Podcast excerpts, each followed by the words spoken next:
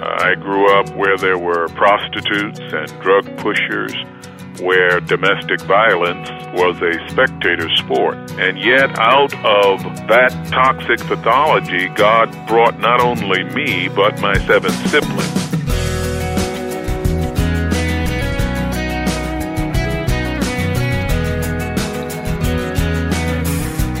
Hi, everyone, and welcome to this week's edition of First Person, introducing you to people who've experienced God's leading and faithfulness. I'm Wayne Shepherd, and our guest today is the Distinguished Chaplain of the U.S. Senate, Barry Black, and you'll meet him in just a moment. We've archived all first person interviews on the website, firstpersoninterview.com. So if you'd like to go back and listen to any previous conversation here on the program, all you have to do is log on to firstpersoninterview.com and click on the archive for the complete list of audio files. And since we've been on the air, we've had a wide variety of guests join us, each with their own unique story. So I hope you'll explore the audio archive at firstpersoninterview.com. And then if you're on Facebook, you'll also find our first person page, which will give you even more information each week. We're found at facebook.com slash firstpersoninterview. Admiral Barry Black served in the U.S. Navy for 27 years, and since 2003, he's been the chaplain of the U.S. Senate. He's the author of From the Hood to the Hill, his story of overcoming poverty, and a new book, which we'll talk about today, The Blessing of Adversity. Chaplain Black takes his job very seriously. Wayne, I am the pastor for 100 senators and the members of their families and approximately 7,000 other people who make up the Senate side of Capitol Hill. So I not only offer an invocation as each Senate session convenes, but I advise senators regarding the ethical dimensions of the issues they are debating in the chamber. I officiate at weddings and funerals and facilitate for seasonal observances. I do hospital visits. I am, in short, the pastor for a megachurch, a 7,000 mm-hmm. member congregation. And that's quite a congregation there. How long have you been in the position? I will be in the position eight years in June. And I'm guessing you love what you do. It is a dream job. The opportunity to have a front row seat to history is a dream job. Well, without naming names, of course, help us understand the spiritual climate on Capitol Hill. Well, Wayne, Paul said in Philippians chapter 4 All the saints salute you, particularly those in Caesar's household. Uh, he was probably talking about the Emperor Nero. So if Nero had saints in his household, you can rest assured that there are spiritually fit lawmakers on Capitol Hill. Every Wednesday, we have a prayer breakfast in which 20 to 25 senators from both sides of the aisle meet and they sing hymns, they hold hands and pray and one of the senators talks about his or her faith pilgrimage. It's a wonderful experience. Every Thursday, uh, nine or ten senators, again from both sides of the aisle, gather in one of the hideaway offices, and I teach them the Word of God. Uh, so the fact that so many lawmakers would take an hour or two out of their busy schedules to take advantage of the outreach of the chaplain department of the U.S. Senate, uh, that truly indicates to me that uh, there are saints on Capitol Hill. Mm-hmm. I was recently on the Hill on the other side, on the House side, and met with several House members who said the same thing that they're involved in Bible studies and prayer meetings on a regular basis. I, I guess that shouldn't surprise us, but I wonder if it doesn't surprise some people. Well, I think if you base your view of the Senate on what you see on television, that it may be surprising. But the fact is that a number of the senators once desired to pursue the ministry and instead pursued uh, the broader ministry of uh, working in the legislative branch. Indeed, there are people who know God, uh, who have a personal relationship with Him, and that personal relationship influences the way they do business uh, for their country. Your life story is the stuff that inspires all of us as Americans. And you and I have talked about that before, but I'd like for you to give us a brief sketch because you didn't come to the position you have in life now uh, automatically. Uh, God prepared you in many ways and in lots of circumstances. Let, us talk about that. You grew up in Baltimore? I grew up in um, southwest Baltimore.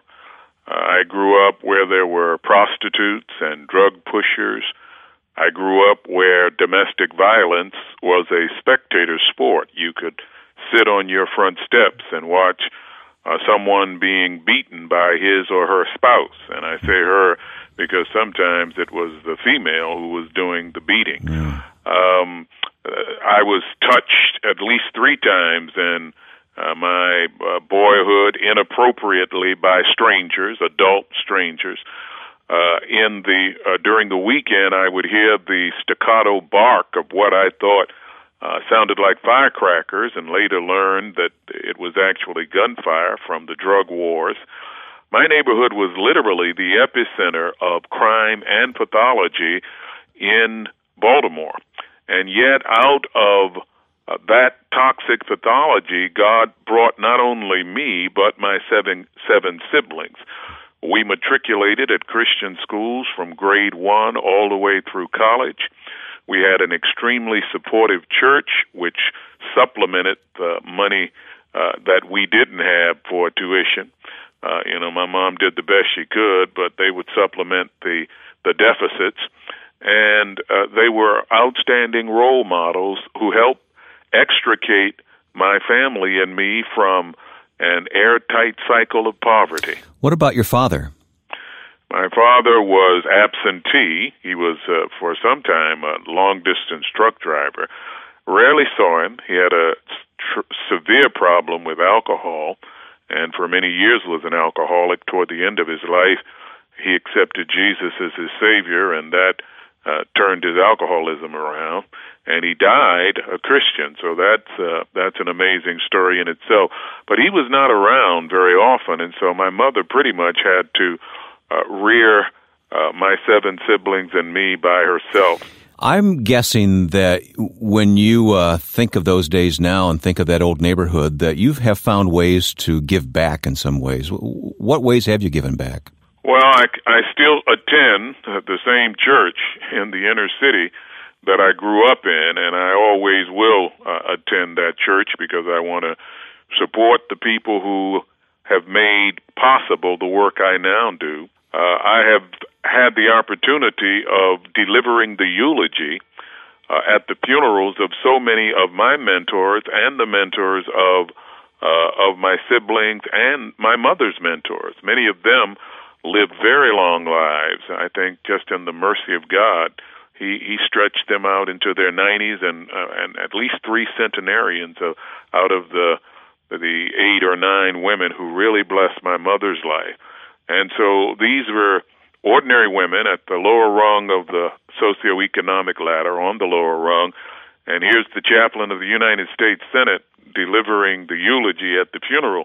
I overheard one person leaving the church saying, uh, I didn't know Albertha was famous. How did she get the chaplain of the Senate to, to deliver the eulogy at her funeral? So I've been able to do that, and also been able to go back to the old neighborhoods and to talk with young people, to mentor young people, and to try uh, to uh, develop scholarship programs, a number of scholarship programs. I'm also involved in a an organization uh, called the U.S. Dream Academy that targets at risk inner city young people, particularly the children of the incarcerated. My dad was incarcerated for a while, and so I really identify with that. And that organization uh, has been a great blessing to the young people in the inner city, uh, teaching them the academic skills that they lack in order that they can be competitive on scholastic assessment tests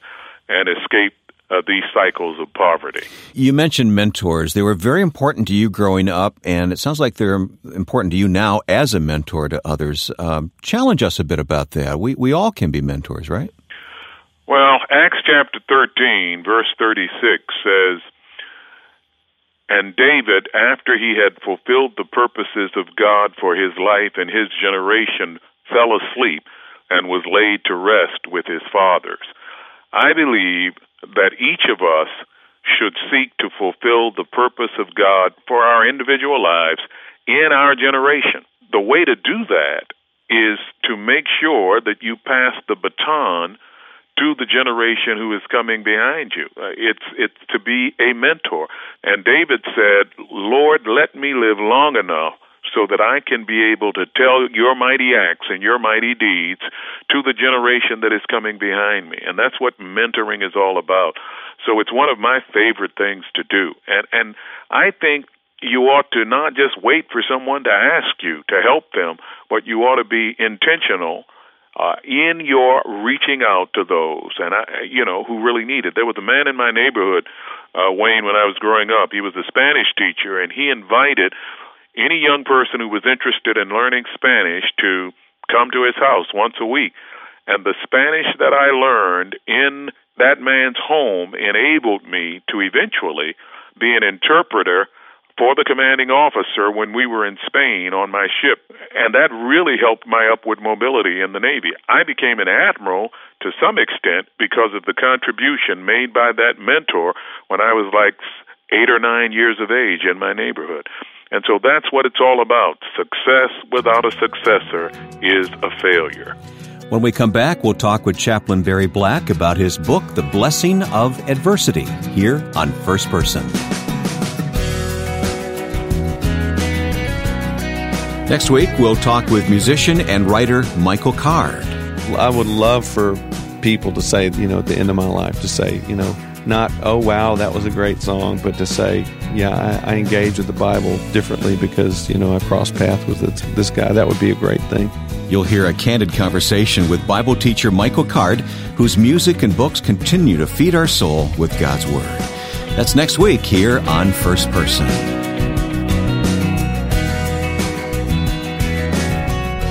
U.S. Senate Chaplain Barry Black is our guest on First Person today, and his newest book is titled The Blessing of Adversity. So I had to ask him about that provocative title. Well, Wayne, blessing it means the bestowal of a gift. Adversity means misfortune. So the idea that the bestowal of misfortune is a positive, that will make you scratch your head. And yet, James chapter 1, verses 2 through 4 says, Count it all joy when you have different trials, because trials create perseverance, and perseverance produces maturity. So James is suggesting that there is a blessing in adversity, and the blessing is significant enough that we ought to celebrate our troubles. Count it all joy, he says, when you have these trials. I'm glad we learned earlier of your background because some people may say, well, what adversity can a man in a position like you have? We all have adversity, regardless of our position in life, and you certainly have had your share. Can you, can you talk about a time in life when it really seemed to, to puzzle you and uh, maybe even cause you to doubt a little bit? Well, I have a chapter called Deal with the Silence of God. Uh, there was a time uh, in my life, the, probably the low point, when my mother walked into a hospital and was given the wrong medication, and it killed her. And I cried out to God and just asked why, and God said nothing. And the dark night of the soul that comes when we have to deal with God's silence, that is an adversity that often will make us cynical and make us just throw in the towel when it comes to religion. And one of the things I discovered was that God is listening even when He doesn't speak. Hmm. Uh, that that was just so helpful. I I constantly cried out to Him. I cried out to Him in anger, quite frankly, like Job. I cried out to Him, and eventually he was able to get me through that trauma and to get me through that difficulty. So I think that for many of the listeners, not hearing from God when you desperately need to hear from Him is the most exasperating season of of their lives. And I think that learning how to deal with his silence, learning as a woman in Matthew 15, a Syrophoenician woman who had a demon possessed child, and she cried out to Jesus and said, My daughter, my daughter. And the Bible says, and he answered her not a word. Mm-hmm. And and the Bible shows us how this woman persevered through his silence until he indeed did speak. And I became a much stronger uh, person of faith because of that ordeal than I would have been uh, had I not gone through it. But even more important, Wayne, I was able to share my experience with a woman who had lost two of her daughters, beautiful girls, young girls, in a tragic accident. And when I shared with her the Gehenna I had gone through and how God had brought me out of that thing, it was a blessing to her. As Second Corinthians 1 3 and 4 says, The God of all comforts comforts us so that we can comfort others with the comfort wherewith we have been comforted.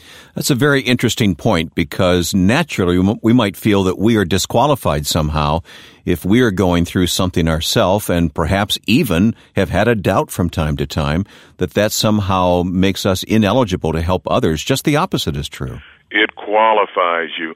I had a PhD uh, in psychology, I have one, and I thought I was a pretty good grief counselor. I didn't learn anything about grief counseling until my mother died. Uh, and one of the best things a person can do when someone is hurting is, first of all, a lot of listening, and then identify the areas in the the, the hurting person's life that you can identify with, and that God brought you through, and just share your story that is one of the most powerful things that you can do. In fact, the idea for my book was conceived when I was in the hospital with a, a Marine dying of cancer. And the aggressive nature of the disease had so changed my friend, I barely recognized him when I came into the hospital. I, I had nothing that I could say. Another young man, physically fit, came by and started talking about the fact that he had the same cancer five years earlier and talked about the spiritual resources that brought this this new this this fit young man through them and it was like hooking my friend up to an inspiration machine. I have never seen that kind of metamorphosis. And that's when I thought about the blessing of adversity. The idea for this book was conceived in a hospital room where a PhD in psychology was doing nothing. Hmm. And a man walking by who had gone through the same cancer could describe the symptoms. He said, Your food tastes like cardboard, doesn't it? I'm, I'm thinking, where's this guy coming from? He looks like the picture of help, a picture postcard for, for you know, the Marine Corps.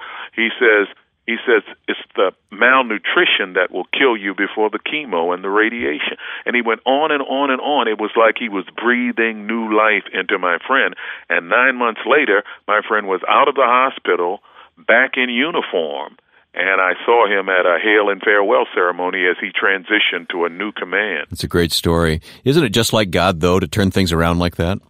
Ah, uh, what an awesome God we serve. And I tell you, it makes me love him more and more because Romans 8:28 in everything he is working for the good of those who love him.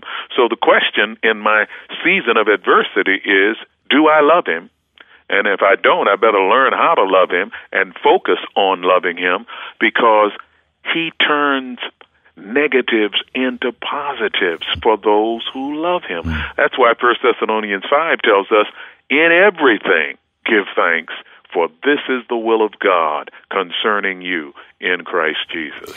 And yet we are human, we get down, but you advise us to celebrate our troubles when they come along. You write about that in The Blessing of Adversity. Explain yourself, if you would, sir. well, I, I recommend it, first of all, because James does. Count it all joy, he says, okay, when you run into trouble. That's pretty good counsel. I recommend it also because it honors God when you celebrate your troubles. When you do what Paul and Silas did in that Philippian jail in Acts 16, they had a prayer meeting that caused the earth to shake and their chains to fall off. The 22nd Psalm, Wayne says, Our God inhabits the praises of his people. So we have the old saying, when, ble- when praises go up, blessings come down.